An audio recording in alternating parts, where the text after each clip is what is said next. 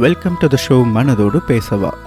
என்னோட பேர் தினேஷ் தாமரை செல்வன் ஒவ்வொரு ஆல்டர்னேட் வெட்னஸ்டேவும் நம்ம மனசை தொடர ஒரு உண்மை கதையோடு தான் நான் உங்களை மீட் பண்ண போகிறேன் நம்ம ஃபேமிலி ஃப்ரெண்ட்ஸ் சொசைட்டி இதில் இருக்கிற ரிலேஷன்ஷிப்போட இம்பார்ட்டன்ஸ் அதில் இருக்கிற பாசிட்டிவான விஷயங்களை தான் நம்ம பார்க்க போகிறோம் மனதோடு பேசவா. இது எபிசோட் நம்பர் லெவன் நான் எழுத்தாளர் ராஜலக்ஷ்மி மேடம் அவர்களை சந்திக்கிற ஒரு வாய்ப்பு கிடைச்சது. அவங்க எழுதின ஒரு உண்மை கதை சீதாம்மா. சீதாம்மா ஒரு வீட்டுக்கு மெய்டாக இருக்காங்க. அந்த வீட்டோட எந்த அளவுக்கு அன்போடும் இணக்கத்தோடும் இருந்தாங்க அப்படிங்கிறத பற்றி அந்த வீட்டோட முதலாளி ரகு அவர்களே இந்த கதையை சொல்கிறது மாதிரி தான் நான் இந்த கதையை தொகுத்து வழங்க போகிறேன் அவசியம் இந்த ஷோவை ஃபுல்லாக கேளுங்க. வாங்க இப்போ ஷோக்குள்ளே போகலாம். மனதோடு பேசவா? என் பேர் ராகவன். எல்லாரும் என்னை ஷார்ட்டாக ரகு அப்படின்னு கூப்பிடுவாங்க. மற்றவங்க மாதிரி எனக்கு நான் எப்போ பிறந்தேன் அப்படின்னு தெரியாது. ஆமாம் நான் ஒரு அனாதை. எனக்கு நினைவு தெரிஞ்ச நாள் முதல்ல இருந்து நான் அந்த பிஷப் ஹீபர் ஆர்ஃபனேஜில் தான் வளர்ந்தேன். நான் சின்ன பிள்ளைலேருந்தே படிக்கிறத பார்த்து உனக்கு என்னவாகணும் அப்படின்னு கேட்பாங்க. அங்கே இருந்த ஃபாதர் ஜேம்ஸ் செல்லப்பா. நான் தாங்கிக்கிட்டே சாஃப்ட்வேர் இன்ஜினியர் ஆகணும் அப்படின்னு சொல்லுவேன். என்னோடய மார்க்ஸ் டுவெல்த் ஸ்டாண்டர்டில் thousand one sixty four out of thousand two hundred எங்கள் ஃபாதர் ஒரு ரெக்கமெண்டேஷன் லெட்டரோட எனக்கு இன்ஜினியரிங் சீட் வாங்கி கொடுத்தாங்க. பனிமலர் இன்ஜினியரிங் காலேஜில் நான் நல்லா படித்தேன் ஃபைனல் இயரில் கேம்பஸ் பிளேஸ்மெண்ட்டில் மொதல் பேட்ச்லேயே ப்ளேஸ் ஆனேன். ஐடி கம்பெனி எனக்கு ஒரு ட்ரீமு அங்கே எப்படி எல்லாம் இருக்கும் அப்படின்னு கற்பனை பண்ணி பார்ப்பேன். எங்கள் ஆர்ஃபனேஜுக்கு எங்களுக்கு பாடம் சொல்லிக் கொடுக்க சில அண்ணன் அக்காலாம் வீக்கெண்ட் ஆனால் வருவாங்க. ரொம்ப ஸ்டைலிஷாக நீட்டாக அழகாக ட்ரெஸ் பண்ணியிருப்பாங்க அது மட்டும் இல்லாமல் வாட்ச்லாம் கட்டியிருப்பாங்க அப்போ நினச்சிப்பேன். நம்மளும் ஐடி கம்பெனியில் வேலை பார்த்தா இந்த மாதிரி வாட்ச்சு ஷூலாம் போட்டுக்கலாம்ல அப்படின்னு. என் கனவு நினைவான மாதிரி நான் ஒரு நல்ல ஐடி கம்பெனியில் எனக்கு ஒரு வேலை கிடச்சிது. நிறைய கற்றுக்கிட்டேன் நல்ல வேலை பார்த்தேன். அங்கே இருந்தவங்க எல்லாருக்குமே என்னை ரொம்ப பிடிச்சிருந்துச்சு. எக்ஸ்டர்னல் ஈவெண்ட் ஆர்கனைசர்ஸோட ஈவெண்ட்லாம் பிளானிங் பண்ணுவோம். அப்போ தான் சுப அறிமுகமானா பேர் சுபஸ்ரீ. நல்ல கலையாக இருப்பாள் நல்லா காம்பேர் பண்ணுவாள் ரெண்டு பேரும் நல்ல ஃப்ரெண்ட்ஸ் ஆனோம். அப்புறம் ஒருத்தர் ஒருத்தர் பிடிச்சிருந்துச்சு. அவளும் நானும் கல்யாணம் பண்ணிக்கலான்னு முடிவு பண்ணணும் என்னை பொறுத்த வரைக்கும் யார்கிட்டையும் கேட்கணுன்னு இல்லை. அதே போல் சுபாவும் அவங்க பாட்டுக்கிட்ட வளர்ந்ததால் எங்கள் மேரேஜ் ரொம்ப ஈஸியாகவே நடந்துச்சு. அவங்கள பொறுத்த வரைக்கும் சுபாவை நான் நல்லா பார்த்துப்பேன்னு நம்பினாங்க. எங்கள் திருமணமும் நல்லா முடிஞ்சிச்சு. எனக்கு சொந்தம்னு சொல்லிக்க முத முறையாக சுபா தான் என் வாழ்க்கையில் என் மனைவியா. ரொம்ப சந்தோஷமான காலம் அது. நாங்கள் ரெண்டு பேரும் ஹனிமூன் போகிறதா இருக்கட்டும் வீடு பார்க்குறதா இருக்கட்டும் எல்லாமே சுபா தான் பார்த்து பார்த்து சூஸ் பண்ணுவாள் அவளோட சந்தோஷம்தான் என்னோட சந்தோஷம்னு நான் எல்லாத்துக்குமே ஓகே சொல்லுவேன். வீக்கெண்டில் எங்கேயாவது மூவி அவுட்ஸ்கட்ஸ் ட்ரைவ்னு போயிடுவோம். நல்ல ஜாலியாக போச்சு.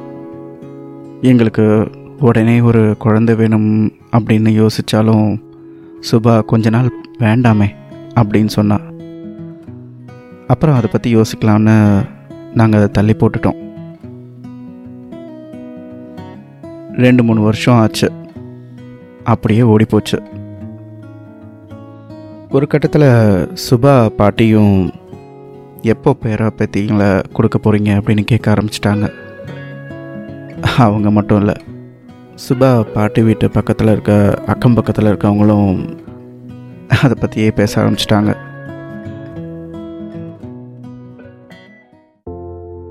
கடவுள் புண்ணியத்தில் எங்களுக்கு அழகான பையன் பிறந்தான். பேர் வருண். எங்களுக்கு வருண் வந்த அப்புறம் ஒரு வருஷம் சுபா அவங்க பாட்டி வீட்டிலே இருந்தா. அப்புறம் அவங்க பாட்டியோட ஹெல்ப்னால் ரெண்டு மூணு வருஷம் அப்படியே தள்ளிட்டோம். அதுக்கு மேலே அவங்க பாட்டியையும் கஷ்டப்படுத்த விரும்பலை. காரணம் அவங்களுக்கும் ஹெல்த் இஷ்யூஸ் இருந்துச்சு. வருண் ஸ்கூல் போக ஆரம்பித்ததும் டே கேரில் போய் சேர்த்தோம். என்னதான் டே கேர் பெஸ்ட் சர்வீஸ் அப்படின்லாம் சொன்னாலும் வருண் ரெண்டு மூணு வருஷத்தில் ஆளே மெலிஞ்சு போயிட்டான் பாவம். சுபாவுக்கு வருத்தம். நல்ல வேலைக்கு முழு நேரம் வீட்டையும் வருணையும் பார்த்துக்கிற மாதிரி யாராவது கிடப்பாங்களா அப்படின்னு யோசிச்சுக்கிட்டே இருந்தா. ஒரு முறை சுபா அவங்க சின்ன அத்தை வீட்டு கல்யாணத்துக்கு போயிருந்தா திருவாரூருக்கு. அங்கே துரு துருன்னு எல்லா வேலையும் இழுத்து போட்டுக்கிட்டு ஒரு அம்மா செஞ்சிட்டு இருந்தாங்க. விசாரிச்சதுல பேரு சீதாம்மா. சின்ன வயசுலயே அவங்க வீட்டுக்காரர் விட்டுட்டு ஓடிட்டாரு. அவங்க பொண்ணு மாப்பிள்ளையும் ரோடு ஆக்சிடெண்ட்டில் இறந்துட்டாங்க. இப்போ அவங்க அவங்க பேத்தியோட தனியாக தான் இருக்காங்க அப்படின்னு கேள்விப்பட்டோம். சுபா உடனே அவங்க அத்தை கிட்ட அவங்க சென்னைக்கு வருவாங்களான்னு கொஞ்சம் கேட்டு சொல்லுங்களேன் அப்படின்னு கேட்க சீதா அம்மாவும் எந்த ஒரு தயக்கமும் இல்லாமல் சரி வரேன் அப்படின்னு சொல்லிட்டாங்க.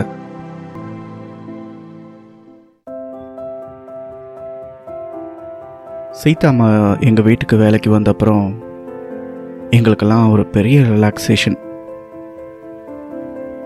காலையில் எங்களுக்கு முன்னாடி எழுந்திரிச்சு எல்லாருக்கும் காஃபி போட்டு தரது.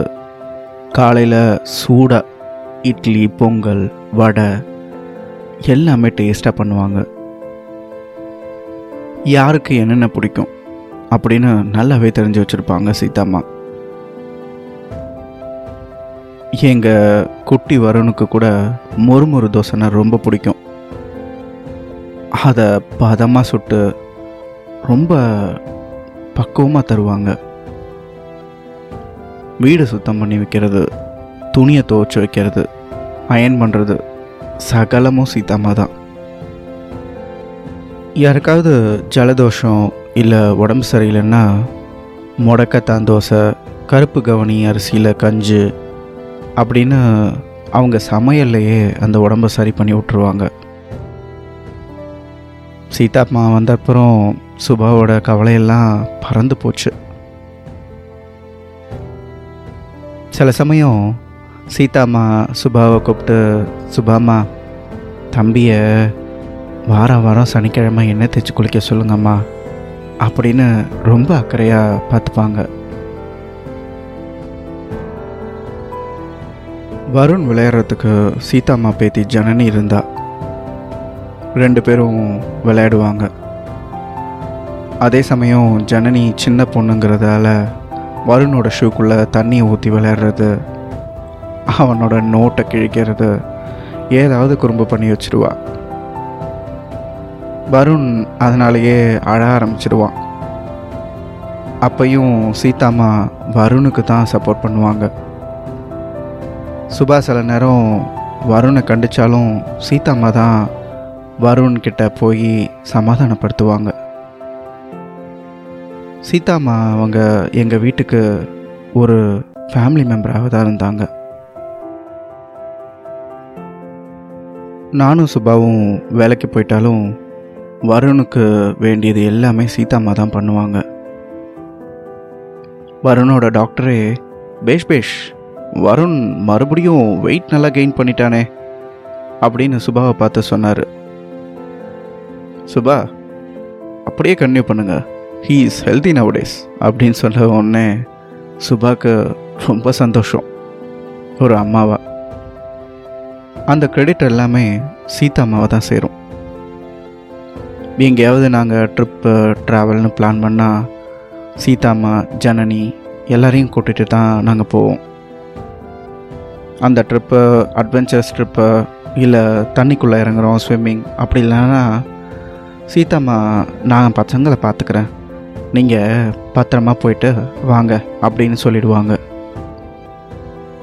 எனக்கும் சரி சுபாவுக்கும் சரி அந்த ட்ரிப்பை நல்லாவே என்ஜாய் பண்ணோம் எந்த ஒரு கஷ்டமும் இல்லாமல் சீதாம்மா எங்களுக்கு கிடைச்ச ஒரு பெரிய வரப்பிரசாதம் தான் நான் சொல்லுவேன்.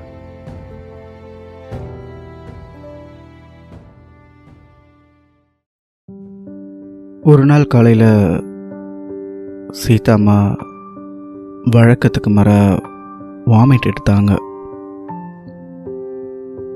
ரொம்ப தலைவலி அப்படின்னு சொன்னாங்க. சுபாவும் போய் சீதாம்மா நீங்கள் கொஞ்ச நேரம் உட்காருங்க. நான் காஃபி போட்டு கொண்டு வரேன் அப்படின்னு சொன்னான். அதுக்கு சீதாம்மா சுபாமா அதெல்லாம் ஒன்றும் இல்லை. ஒரு கஷாயம் வச்சு குடித்தா சரியாகிடும். நீங்கள் போய் ஆஃபீஸ் கிளம்புங்க அப்படின்னு சொல்லி எங்களை ஆஃபீஸ் கிளம்ப வச்சாங்க அன்னைக்கு. சாயங்காலம் வந்து பார்த்தா ரொம்ப வீக்காக இருந்தாங்க. தலையில் ஈர துணியை கட்டிட்டு ரொம்ப சாப்பிடல அப்படின்னு சொன்னாங்க. சீதாம்மா வாங்க நம்ம டாக்டர்கிட்ட போகலாம் அப்படின்னு நான் சொன்னேன். தம்பி அதெல்லாம் ஒன்றும் இல்லை. இது பின் மண்டையில் ஏதோ ஒரு மாதிரி வலிக்குது. ரெண்டு நாள் பத்து போட்டால் சரியாகிடும். நீங்கள் என்ன சாப்பிட்றீங்க? சூடாக பூரி சென்னா வேணா செய்யட்டுமா? அப்படின்னு சீதாம்மா கேட்டாங்க. சீதாம்மா இவ்வளோ வழியிலையும் ஏன் இப்படி இருக்கீங்க? நீங்கள் முதல்ல டாக்டர்கிட்ட வாங்க. அப்படின்னு சொல்ல சுபாவும் சீதாம்மாவை கன்வின்ஸ் பண்ணி வாங்க போகலாம் சீதாம்மா. டாக்டர்கிட்ட போய் காமிச்சோன்னா ஒருவேளை பவர் கூட இருக்கலாம்.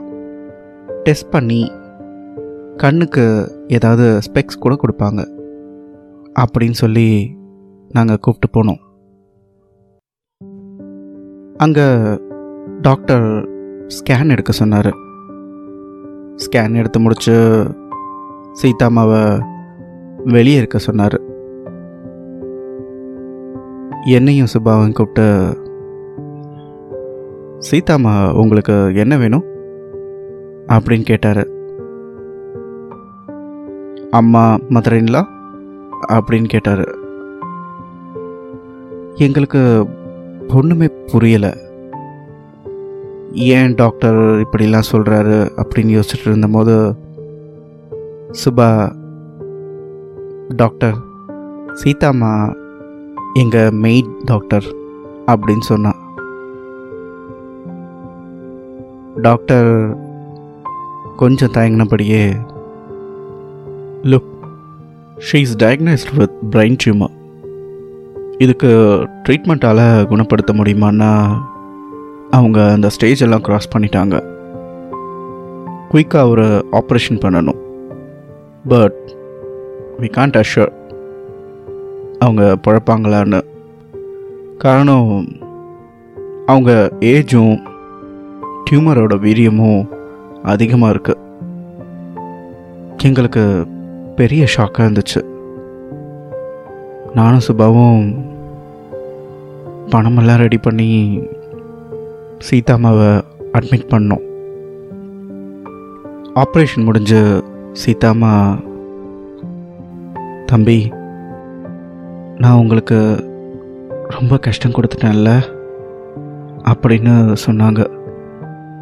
அந்த இருபது நாள் சீதாமா இல்லாமல் வீட்டில் எது என்ன பண்ணணும்னு தெரியாமல் தவிச்சு போயிட்டோம்.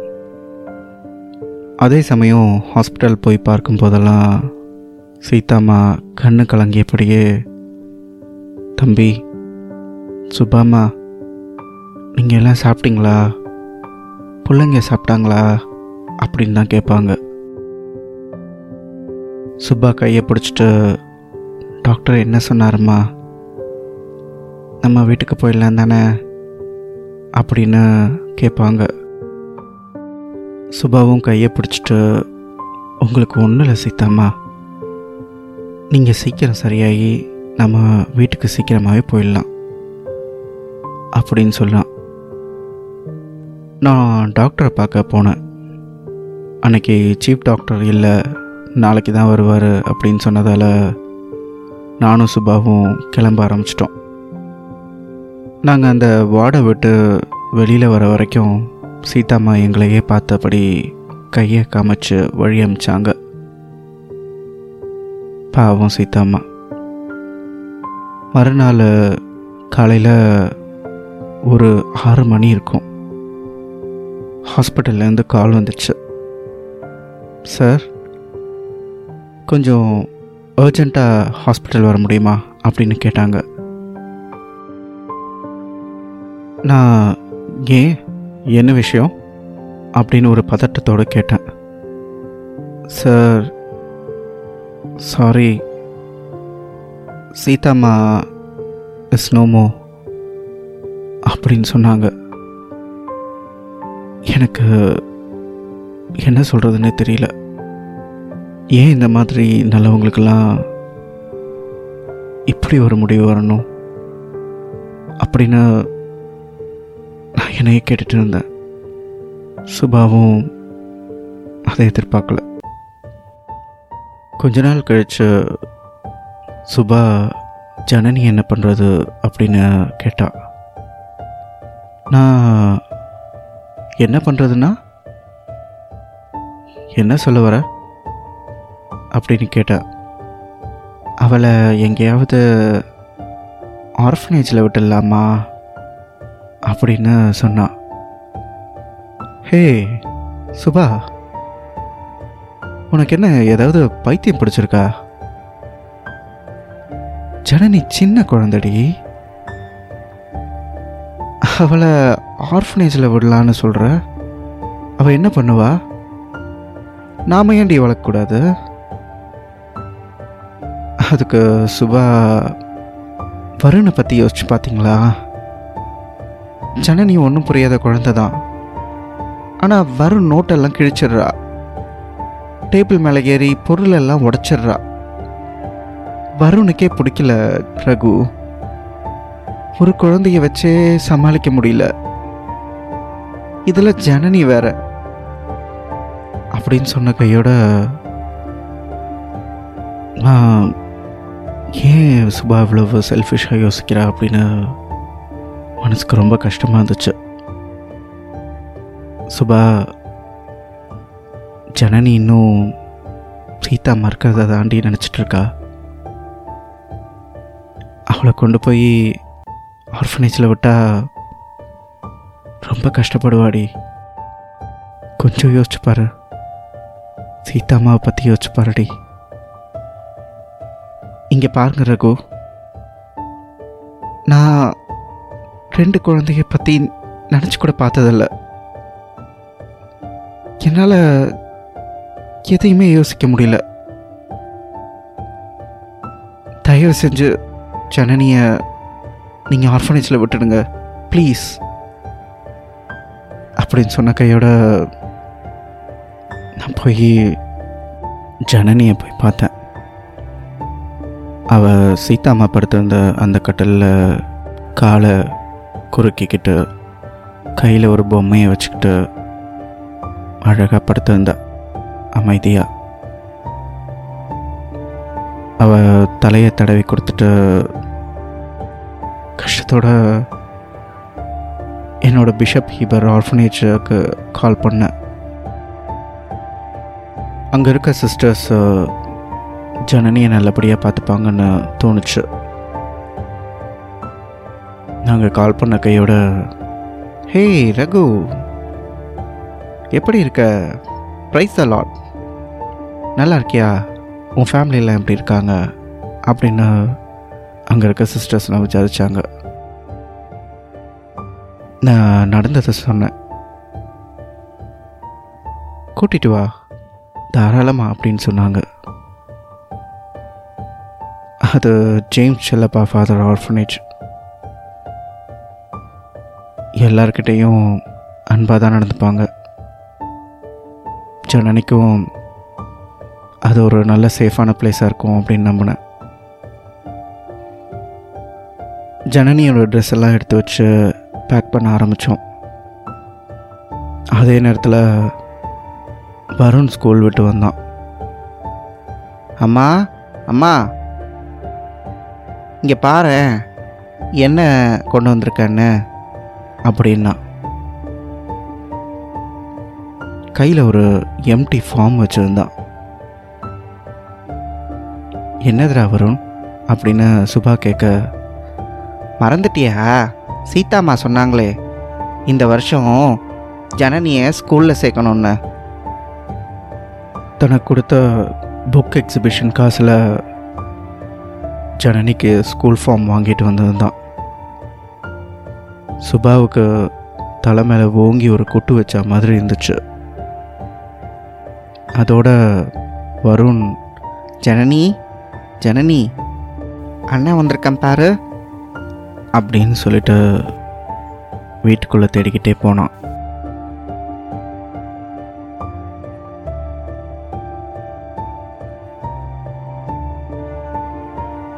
சில சமயம் பெரியவங்களுக்கு குழந்தைங்க பாடம் கற்றுக் கொடுக்க வேண்டியதாக இருக்குல்ல? எதையுமே எதிர்பார்த்து வரதில்ல அன்பு. எதையுமே எதிர்பார்க்காம செய்கிறது தான் உண்மையான அன்பு இல்லை நமக்காக உழைக்கிற அந்த வர்க்கத்துக்காக நம்மளும் சின்ன சின்ன உதவி செய்யலாம்ல?